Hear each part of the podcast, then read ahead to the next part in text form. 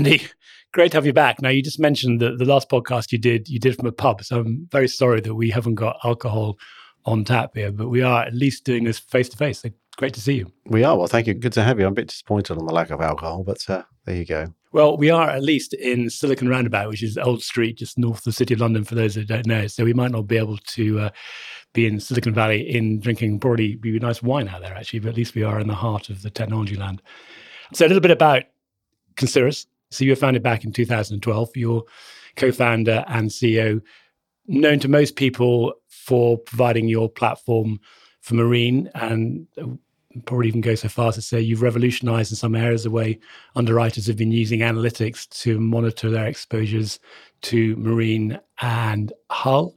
Uh, but you've expanded since then. I would call you one of my survivor cohorts, and that you've been around now for over 10 years and, like many businesses, evolved but been successful at bringing in revenue and clients. So, congratulations and, and welcome back. This is your third podcast I noted. So uh, glad you've had a chance to come back and talk to us again. Well, it's always a bit of a mystery what makes these things popular. I tried to do really intelligent, thoughtful LinkedIn posts. And then a couple of weeks ago, I did a random one about an umbrella which had broken. And that got 10 times more views than my usual ones do. So it would appear that broken umbrellas are more popular than my usual thoughts. Well, I know you're competitive, so you've got to beat your own record. For your own personal best for podcasts is 1,351 downloads. Uh, that was for podcast number 160.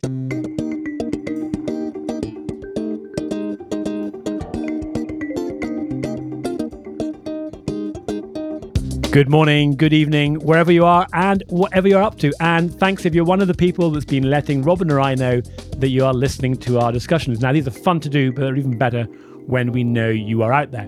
Matthew Grant here, CEO at Instech, and this week I'm talking to Andy Yeoman from Concirrus. Now, I was introduced to Andy by Henry Withinshaw, COO of Newline Underwriting, who six years ago met Andy on a train. And I first met Henry on a beach. So just goes to show you never know where your next client's going to come from. Now, Concirrus has been a member of Instech ever since. This is Andy's fourth appearance on the podcast, but still plenty to learn.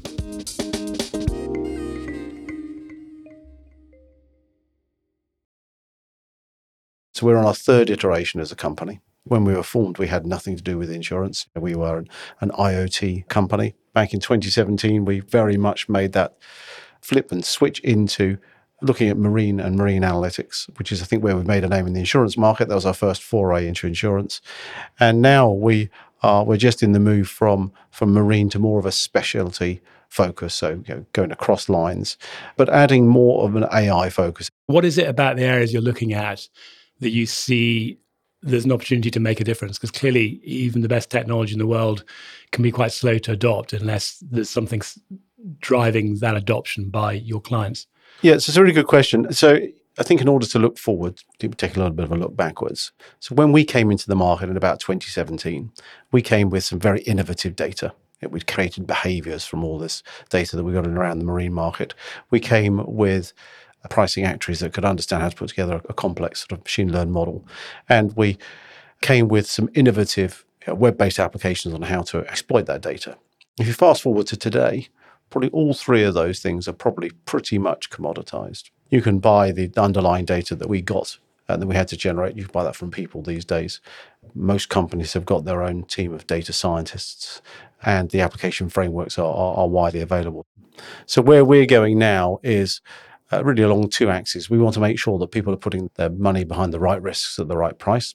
So we're still doing a lot of the pricing, but also making sure that that's as operationally efficient as we possibly can make it. So the minimum amount of human interaction. And in each of those decision points, we're trying to bring as much technology to bear. We're really with one simple mission is I would like for our customers, every one of their underwriters to be as good as their very best underwriter. Uh, I would like every one of their claims agents to be as good as their very best claims agent. And in order to do that, we need to harvest that experience and knowledge that exists in those organizations, which might be in the people, it might be in the data, or it might be in, in, in unstructured data, in PDFs. So we need to bring all of that together and actually drive it behind every single decision as it's made. So they can, in that moment, they can make the very, very best decision that their organization can make.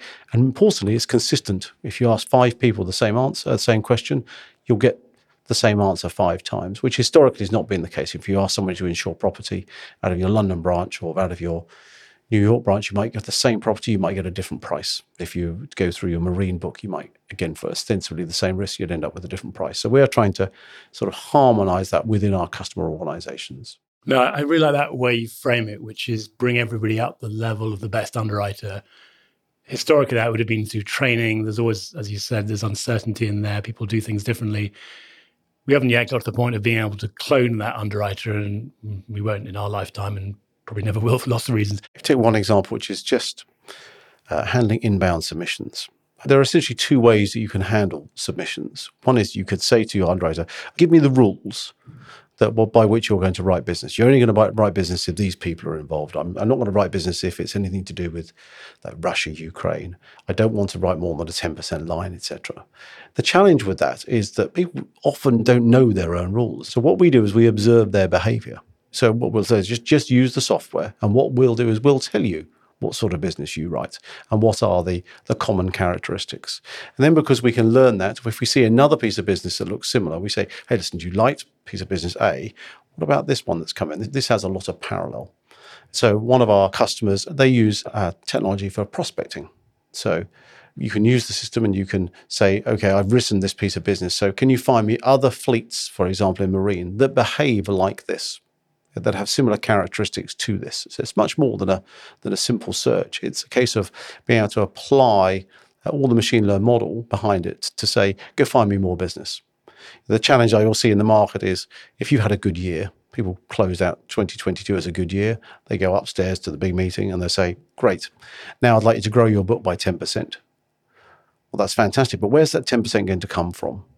So again, this is where the technology can help by monitoring let's just say all the submissions and we're monitoring all the risks. What we can now start to do is use the technology to build a portfolio. Much like you asked ChatGPT, what are the best questions? We can ask, well, what are the best risks to write? If I want to achieve this loss ratio, with this amount of capital in the market, with this, these are my constraints, my line size, etc. Yeah, based on everything that we've we've seen as a company, what should my portfolio look like, and how how should I go about writing that business? I say so. We are looking at the observed behaviour of both the risks but also the risk writers. It reminds me of the film and the book Moneyball by Michael Lewis when they looked at the characteristics of really successful baseball players. And it was driven by data and performance and actually wasn't what people had intuitively come up with. And actually, they found that if you look at the results, you can successfully bring in different baseball players. And at some point, everyone's using the same tools, so you lose that advantage. But is that a fair comparison? I think it's a fair comparison. Probably, I remember reading a book by a gentleman called Malcolm Gladwell called Blink, uh, which talks about you know, having competence, whether you play the piano or underwrite or whichever. Is sometimes you you just don't know why you know something, you just know it.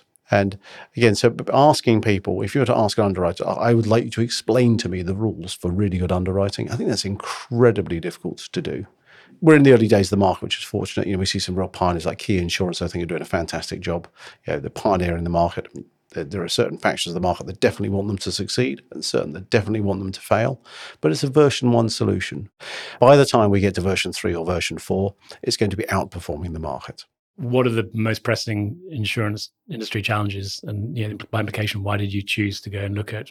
When we look at new markets, one of the things we're trying to look at is does this market have essentially the same problem that we've solved elsewhere. And so if you look at aviation as an example, where we definitely have customers who are expressing an interest in pulling together a solution there, aviation and marine, with a bit of an opposite sort of feeling about the use of water, there's a lot in common there, just in the nomenclature. You know, they, they both deal with ports, you know, passengers, that cargo, etc. There's a lot of similarity to the way that those assets move around the world and are indeed insured. So that's an easy and obvious one. When we've looked at things like workers' comp and D&O and construction, etc. This is where we've been asked to go by a customer. We have a particular customer that happens to have years of data on, on D&O and workers' comp. Can we look at that and can we come up with some useful insights that we can embody in this uh, intelligent tool set? So we're very much driven by sort of a, a working hypothesis that says actually moving assets that have behavior, they're incredibly important to us. We've got lots of expertise in those. And then clearly where our customers take us also plays a part in our decision making. And just for those that don't speak insurance, D&O is directors and officers. So that's a, a liability coverage for where an organization or actually specifically the individuals and organization have done something that ends up in litigation and then workers comp is the us coverage workers compensation for when for example somebody might be injured employee liability that sort of thing. What is the problem that you're looking to help underwriters solve when it comes to insuring aircraft? A lot of it's premium adequacy. And then as i mentioned earlier uh, the, the challenge is visibility of the insured assets uh, so if you look at the situation that happened in Russia, Ukraine, clearly there was confiscation of all of those aircraft there. Uh, there was no real visibility or monitoring of where those aircraft accumulations and aggregations were building up. That's clearly now something that the world wants to see going forwards. So yeah, that same technology problem that we solved in marine is evident in, in aviation. And how does that work? Because I know for marine there are transponders, sensors in ships above a certain size, so you can relatively easily find out where any ship is at any time. How does that work for aviation? Is there a similar kind of information? Very similar sort of data transponder sort of network. So again, that raw data is readily available. And so what's the balance between, for Concirrus, be the what you've done and, and what you're doing, between identifying data sources other people have got and then you're adding some value? Because uh, yeah, we hear a lot about big data and but the reality isn't you can do something with it, it's useless. So how do you think about the, the data that you want to go and identify from third party sources versus the data that you need to go and create or create with another party that may not exist already? Well, so we create behavior. So if you look at the, the underlying data that we got from, let's just say, marine, that data was available for five years before we turned up in the market. You know, people weren't extracting the behavior. You, know, you could find out where a vessel was you know, since 2011, since the AIS system data was made widely available. What we turned that into was behaviors yeah, so extracting speed, distance traveled, etc., and then turning those into rating factors. So that same concept and, uh, of behavior is actually applicable to almost any line of risk. If you look at the D&O, I can look at the behavior of an organization by laying out corporate announcements over a timeline. You know, if I analyze loss history and claim history because there's, there's, databases of that available that, that, we can acquire, where you can start to see if you compare claims with corporate behavior, you can start to see where those correlations lie. That's the work that we're doing. So behavior for me is the real key to this because we've been a market that just that looks at a snapshot in time of what risk looks like. Yeah, so if I go back to my marine example, if someone comes to insure this fleet of vessels today, I will rate it on how it's behaving today. Yeah. I don't necessarily look at how that behavior has changed over time. And I certainly don't look about how it's going to go in the future. So one of the modules we just released was something called News Center. So we monitor the internet for news releases about organizations, about fleets, about vessels, etc. And then what we can then do is we can start to see if someone in, say, today is put on the timeline, so T0 is today, but when someone T minus six made an announcement that said they're going to install scrubbers on their vessels, from an emissions perspective, what we see in T0 is we see actually the number of claim machinery claims comes down. So if you're looking at a fleet that's just coming into the market and they've announced that they're going to install these scrubbers, you can reasonably assume that in six months' time, that the attritional claims uh, that comes out uh, is going to be lower than it is. Andy, I've got to jump in there. I'm not even going to try and guess what a scrubber is. A scrubber is, is a technology that gets installed in the emissions system of the vessel to try and scrub all the carbon dioxide and, and all the noxious gases out of the exhaust fumes effectively. So the emissions of the vessel are a lot lesser. It's okay. So it goes into port, it gets a scrubber installed, and then you'll start to see some different claims behavior after that. As an example, or or freight rates. So the how much can you rent this particular vessel for on a given day? When freight rates are high, so you can rent this vessel out for $100,000 a day, you tend to see that the machinery doesn't fail very often because they want the owners want to sweat that asset. When freight rates are low, say $5,000 a day for the same vessel, and it's in port, suddenly the machinery breaks uh, and you start to see these machinery claims. So again, that's a proven correlation within the market, and a known correlation. So if I could predict freight rates, uh, then actually I can start to predict claims.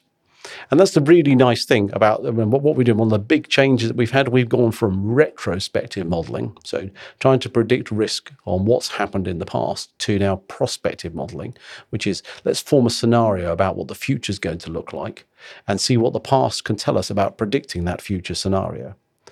A simple example, in, in just in, in layperson's terms, but Google Maps will tell you if I leave London at four o'clock and travel down the M4, by the time I get an hour out, so I get to Swindon or wherever, at five o'clock there'll be traffic. There's traffic there every day. So even though today, when you leave, there's no traffic there, by the time you get there, there will be traffic there. So there we're using past information to predict future outcomes yeah, and actually changing the way that we try to estimate our arrival time. So we're doing exactly that, but we're doing it with a whole litany of different data, both internally and externally sourced. So the, temptation if you're building risk models is to go back to the underwriter and go, well, hey, guess what? I'm now going to tell you all the things that can go wrong with your client or the policy underwriting you hadn't thought about. So isn't that helpful? Pay me money. And of course, it's not very helpful because underwriters want to write. So I can understand the prediction side helping them with challenges, but are you also ha- able to have some good news and say, well, actually, this you might have thought this was going to be the price or the historical experience, but in actual fact, things have changed, and therefore, here's an advantage to write a new line of business or write more of it because of your prediction capability. That's exactly it. So what we're trying to do, when I remember earlier, I talked about you know, putting the right risk, putting your capital behind the right risks. And the second one, doing operational efficiency. If I can free up one, two, three hours a day in an underwriter's day just by automating some of the activities, I can effectively give them their time. And the question I, I would be asking of them is, what's your hypothesis of how the future market's going to be? Do you believe believe that there's going to be a situation in China around Taiwan. What's your view of how the Russia Ukraine situation will, will come up? So you have a view on the future, and you can model that view into your underwriting strategy.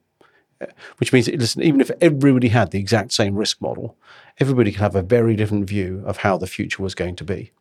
Uh, going to your example about baseball, yeah, so one team's going to win, one team's going to lose. Yeah. And you'll have a different theory as to why that situation is the case. So, what's what we want to give to our customers? We want to give them the ability to put their quality thinking behind the future scenario and we'll manage the historical analysis that allow to support that and do that as automated as we can. I'd be interested to know a little bit about how you think about ChatGPT most of us experience it in, today in the sense of you can go in there and put a query in, it'll give you an answer back. But there's a much more sophisticated use, which is you pointed at the data. And I think this is going to be really interesting in how the role of and the challenge of employing data scientists evolved over time. Because if you can point ChatGPT at your data and say, this is the information I've got, and you're kind of a whole level ahead of just a general query engine. Is that how you're thinking about it? You're actually going to populate or line up ChatGPT with some of the analytics and data that you've got we absolutely are lining up our data with the likes of ChatGPT. But I think the important thing is to differentiate between ChatGPT, which is an implementation of technology, rather than the technology itself. So ChatGPT is fantastic. You know, it's fun. We've all got it to write articles for us. We've got it to lay out plans, but it's open source. so I'm not going to be uploading any of my confidential information because I literally have no idea what would happen to us. I think there's some there's some very valid security and data privacy concerns around using the the public version. The underlying technology, which is yeah, the language models which have been trained and under understanding, I think they are fantastic, and you know, we're at the beginning of something here. So for me, that's the ability to do things uh, like, for example, we, we, in, our, in, our, customer base, a lot is what happens if the situation, if China were to in, invade Taiwan? What's been my exposure there for the last 12 months? Well, rather than having to write that as a query, wouldn't it be great to have a conversational interface to the system that says, can you tell me what, what have been my average you know, exposures over the last 12 months within a 50 mile radius of Taiwan? So if you can take that language interface, then turn the results of that query into natural language again. That for me is really useful. The ability to forward an email off with a spreadsheet attachment that said, can you upload this into the platform and create a, a special war risk uh, policy group for me and, tell, and monitor what my aggregate exposure is, notify if it gets more than a million dollars. We mentioned earlier about the you know, Silicon Roundabout. As you know, I used to live in Silicon Valley, and I lived there in the late 90s to the early 2000s, and that was the rise of the internet.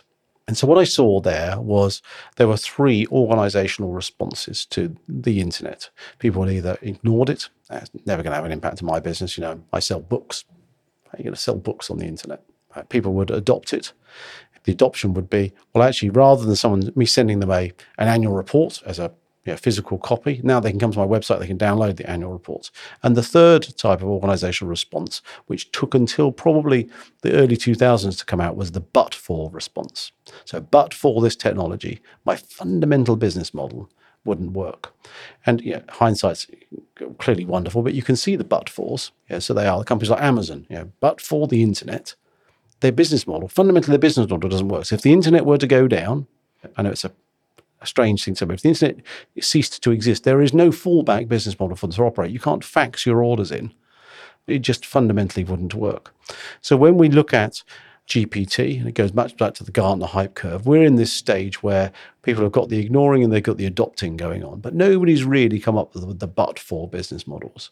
But I think the but for underwriting models are about to emerge. Yeah. And we see part of our job as a company is to help people explore. But your but for one is, is a great example. We sort of tend to take these things for granted, but it's also incredibly how quickly we just start to get familiar with things. I mean, you mentioned Ki earlier on yes, Brit that basically invested and set up Ki had a choice and still has a choice to actually use a traditional underwriter to go and do that. But Ki's actually reported its results this year and, and been successful. So you could argue your but for technology, Key wouldn't exist and Brit wouldn't have made money out of it. And open question, would they have been as successful if they just used traditional underwriters? So I think we're already starting to see that. And I think the, the big distinction here is the specialty insurance business. If you go into the world of aggregators that we're so familiar with in the UK, where you know pricing for our cars or often our homes is done automatically. That I mean that's already automated. It's, it's, I think one of the things you've you've pointed out over the years is is the challenges, but therefore also the opportunities in the specialty insurance market. Yeah, and if I use your example of our own personal insurance being automated, it is automated, but it's still isolated. So my motor policy is isolated from my home policy, and my home policy is isolated from my travel policy. Whereas in actual fact, my life interacts all three of those. So I've we spoke on just before this. I a, recently had a weekend away. Well, if I look at my weekend away, my house insurance risk went up. My car insurance risk changed because I wasn't driving it, but it was part of the airport. And my travel insurance need again changed because I was away. But of course, now I've come back, my travel insurance need has, has lessened. Yeah, my home insurance has gone down, my car insurance has gone up, whichever. Those three things interact. But today I buy them as three different policies. Whereas actually, what I want is I want varying limits and varying coverage and exposure on all three. And I need those three policies to interact. So I think that we're getting to a stage where the, the insurance product itself fundamentally needs to change. I think I mentioned to you, I think it's the F 35 fighter jet it's a fundamentally different jet to anything that's come before it because every other plane, the fundamental engineering was let's make this thing as stable as we possibly can. So if the technology fails, you can glide to the ground. It was fundamentally designed to be inherently unstable. The computer is the only thing that's keeping that thing in the air. Uh, so if the, if the computer fails, that thing's going to crash. But the advantage of it is it's incredibly agile because it's unstable. It can turn much quicker, which is why it's proving to be you know, such a, fantastic fighter aircraft. Again, so the relationship between aircraft and technology changed, and I think that same thing is just about to happen in insurance. I think we're at the very beginnings of this, where we're going to see technology like this starts to change the way that we interact in very small ways. I mean, I'm not preaching a revolution, it's a revolution by increment. Yeah, and I mean, to that analogy, you've got to get the data right. So if you build that fighter jet, yeah, the, I mean, it's rather like thinking about when are we actually going to trust driverless cars, you can build a driverless car that's 99% safe or safe 99% of the time, or even 99.9% of the time you drive it. That's not good enough. I mean, people don't want to be having the risk of that 0.01% left. So I think there's, a, an interesting analogy from insurance because insurance is probably a bit more tolerant. And I think also you get back to your point about you don't necessarily replace the underwriter, you augment the underwriter. I think about it as the humble algorithm. So is your is your algorithm humble enough to say not only I don't know, but doesn't then try to make the answer up? You know, it's not like trying to have some thirteen year old do something for you and yeah, pretend they know the answer. It comes back to again, Google Maps is that, that, I want to give you the option. Do you want to turn left or do you want to turn right? I'm not going to make you do it. The steering wheel is not going to be bent, you know, nudged one way or the other. It's up to you which way you go. But actually, I want to basically make sure once you made that turn, once you've written that risk or you've thought about it, we are going to do our utmost to make this profitable. So we are going to start flagging if its behavior has changed. Yeah, we're going to monitor the internet for things. We're going to flag this to you so you can do the very best job that you can. And so, Andy, talked about what you're doing, what's possible. How, how does this look for somebody that's using Concirrus today or in the very near future and actually wants to engage with the analytics? I mentioned earlier, we've released New Center, we've released our prospecting, so our customers are taking advantage of that today. What we're going to start to see in so in the next couple of months is the called a BYOM, bring your own model. So people can come with their own risk model. Uh, we'll ingest that model, and then everything about our system will wrap around that model. Uh, so the, the software had a had a relatively high barrier. You know, before you had to have all your data organized. You be comfortable in sharing that data with us. We could build a risk model that took us about twelve weeks and then you could eventually get to use the software. Well, all of those barriers have now gone away. If you've got a risk model, uh, you can load that into the platform today, get it integrated, and be up and running. Our software today is if you sign today, you can be live today. It takes us a couple of hours to provision a customer and goes. And so, just thinking about how this works in practice for your solution, people don't want to, haven't got the patience to learn new technology, new systems. How, how do you make that as seamless as possible for someone that's already got their policy administration system or their underwriting workbench? We just embedded a third party piece of technology that allows us to offer integration into uh, probably most, if not all, of the big policy admin systems. So the insurances, the guidewires, etc. We can now out of the box start to drag data, subject permissions to get information from to and from those backend software systems. Uh, so I think that, area bizarrely enough, things like uh, GPT and those sorts of capabilities are going to much speed up the use of interface because you can get the system to, you can get the software to program it effectively. So say out of the box, we offer good solid integrations into these policy admin platforms, and we offer, let's say, immediate value upon signing, basically. Now, Concirrus recently announced a strategic partnership with Applied Underwriters. I asked Andy what was the reason for the partnership. One of the benefits of working with a company such as Applied for ourselves is they have welcomed us into the very heart of their business. That said, let's assume that neither of us know better. And then let's create a team based approach to create the most automated, most intelligent solution that, that we have. And that's requiring them to educate us about some of their markets and their underwriting, and us to educate them on some of the capabilities of the technology. And that's what we've managed to do with Applied is we've coming up with some really, really smart solutions on how things that because we'd never thought about underwriting in that level of detail. They'd never thought about technology. And so it's a really happy marriage. And they're, you know, they've been a fantastic customer to work with. And so, Andy, over the years you've been working with insurance, what would you call out as, as, a really good experience of working with a customer to collaborate with you and help you to develop the solutions you're providing to them and, and others? The answer for me is just openness. So the ability to come into the room without an agenda, assume that we as a vendor know more about technology than than they do. We understand that they know a lot more about insurance and underwriting than we do, but actually being able to collaborate around the table and without sort of fear of losing your jobs or sounding stupid and asking daft questions, yeah, the ability to explore how all these things could work. And what we find is that most customers and most individuals we speak to aren't even aware that these capabilities exist, let alone have conceived how they could be used. But once they're aware of it, they say, well, I've got a team of five people doing that. You're telling me you can automate that entire team. Yep, that team could be redeployed to do something else. And I think that's one of the most satisfying areas.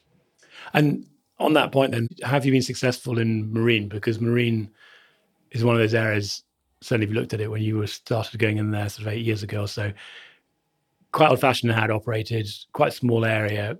How did you convince the companies you're working with, and often the underwriters, of making this decision that you weren't a threat to their businesses and and could actually benefit from technology when they may not have even understood some of the most basic concepts that or concepts that you and I, are, you know, assume that other people know and are using all the time.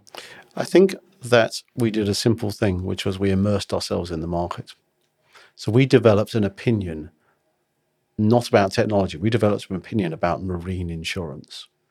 Uh, and I spent two years or more, you know, on the conference circuit, you know, espousing, my belief, listening, uh, trying to understand it, you know, testing out opinions, etc.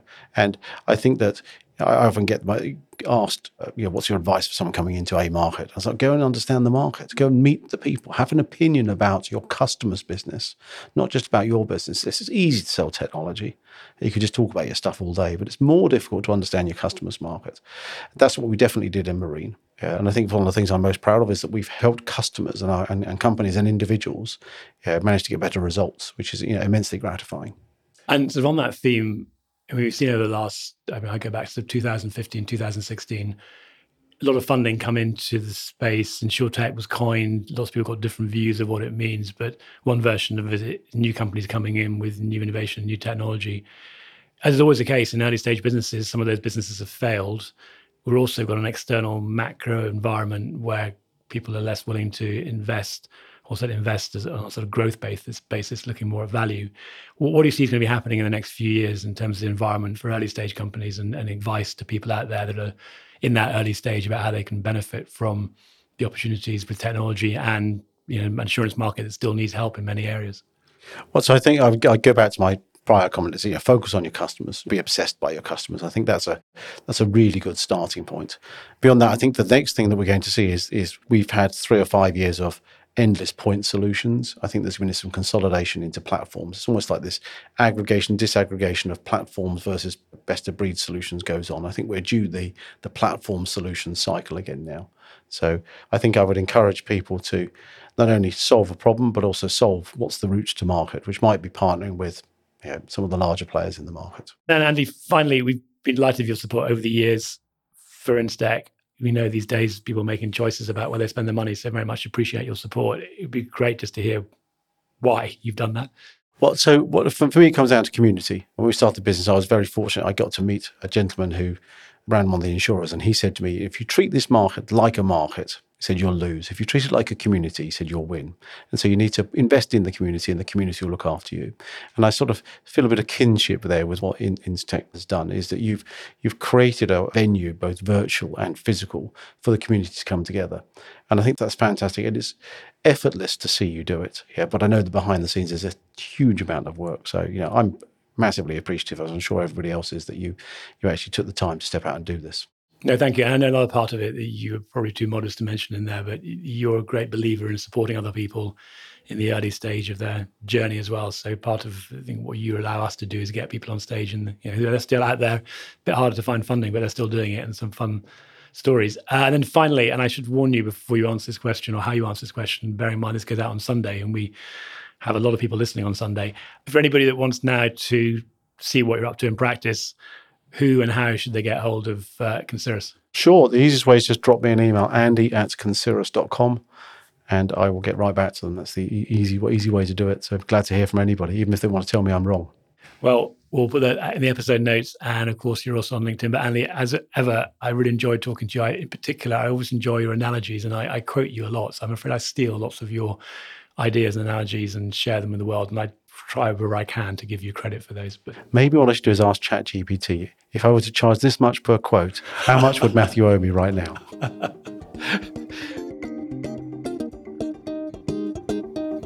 Well, having made its mark in marine insurance, we'll be watching carefully to see what Concirrus does next. Now, our weekly podcasts are only a small part of what we're doing in InsTech. If you're in London, we have our monthly evening events, dinners, and breakfasts, so come and join us.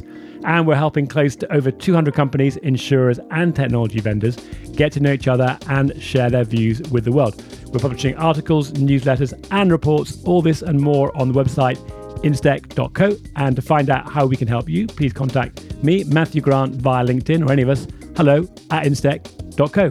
That's it. We're done.